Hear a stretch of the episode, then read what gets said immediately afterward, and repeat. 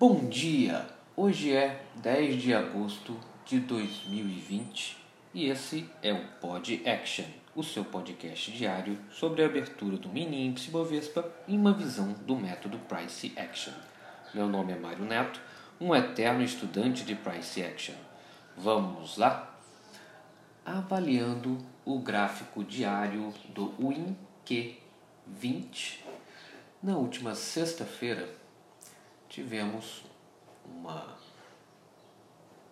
uma pequena barra, não chegou a ser um doji, mas uma pequena barra de cerca de 2.500 pontos, então um certo movimento, porém em um contexto totalmente lateral desde o dia 15, desde a metade do mês de julho, o preço ele está aqui brigando entre a máxima histórica aqui do 105,870 e o 90, 99,960. Então, é, nos, últimos, nos últimos dias, muitas sombras, então, dentro claramente de um movimento lateral. No gráfico dos 30 minutos, a gente vê claramente do dia 5 do 8 até, até a sexta-feira, então a quinta, sexta, a quarta, quinta e a sexta-feira, os três últimos dias, o movimento ficou totalmente lateral entre os 106, 104 e 600 e os 101, 855. É, não deixando muitos, muitos gaps, tá? os gaps sendo fechados cada, a cada movimento. Dá pra gente ver aqui no dia meio dia 30 do dia 5 do 8 deixou um gap na subida, o gap foi imediatamente fechado.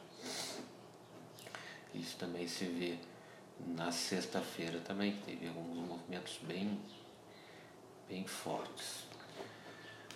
No gráfico de 15 minutos, a gente já vê esse movimento que teve na sexta-feira às, às 2h15, barra praticamente de 1.700 pontos. Tá? Esse é um movimento bem atípico, tem uma barra praticamente com o movimento do dia inteiro. É, e logo depois um, um big down, um big up. Na verdade aqui nesse, nessa barra do, das duas horas, a gente vai ver lá nos 5 minutos que foi uma barra climática. E logo depois ele já devolveu tudo, indo fazer um, uma tentativa de rompimento lá no 101. Nos 5 minutos, a gente consegue analisar melhor o dia de sexta-feira. É, meio que o dia começou bem, bem lateral, sem muita direção. Tá? Fazendo topos e mínimos, quase que um, um, triângulo expandido aqui, mas ele, ele por volta das 11 horas, 11 h 20 ficou bem, fazendo quase com TTR aqui nesse, nesse período, até ele tentar fazer um rompimento da mínima do dia às 14h15 e fazer duas barras praticamente com o movimento do dia inteiro. E ele foi exatamente cutucar lá o fechamento do dia anterior. Tá? Então em duas barras ele passou da mínima do dia, quase que do dia anterior, e foi lá fechar o, o, o gap de abertura. Então ele fechou o gap de abertura, tá? Na segunda barra ele chegou aí aqui a tentar romper aqui a mínima do final da tarde de quinta-feira, mas falhou o rompimento. Todos achavam que isso iria explodir por causa da força das barras, mas ele já retornou e fez um movimento totalmente de baixa, tá? Com praticamente um, dois, três, quatro, cinco, seis, sete, com sete barras, devolvendo todo toda essa subida, tá? No final da tarde, ele tentou se recuperar, mas praticamente voltou no 0 a 0 formando aquele, aquela figura lá, quase que um doji. Tá? Um pouquinho mais abaixo, seria um doji na sexta-feira. Então, no diário estamos no movimento lateral. No, em todos os tempos gráficos, é, também movimentos laterais, nenhuma tendência clara. Tá?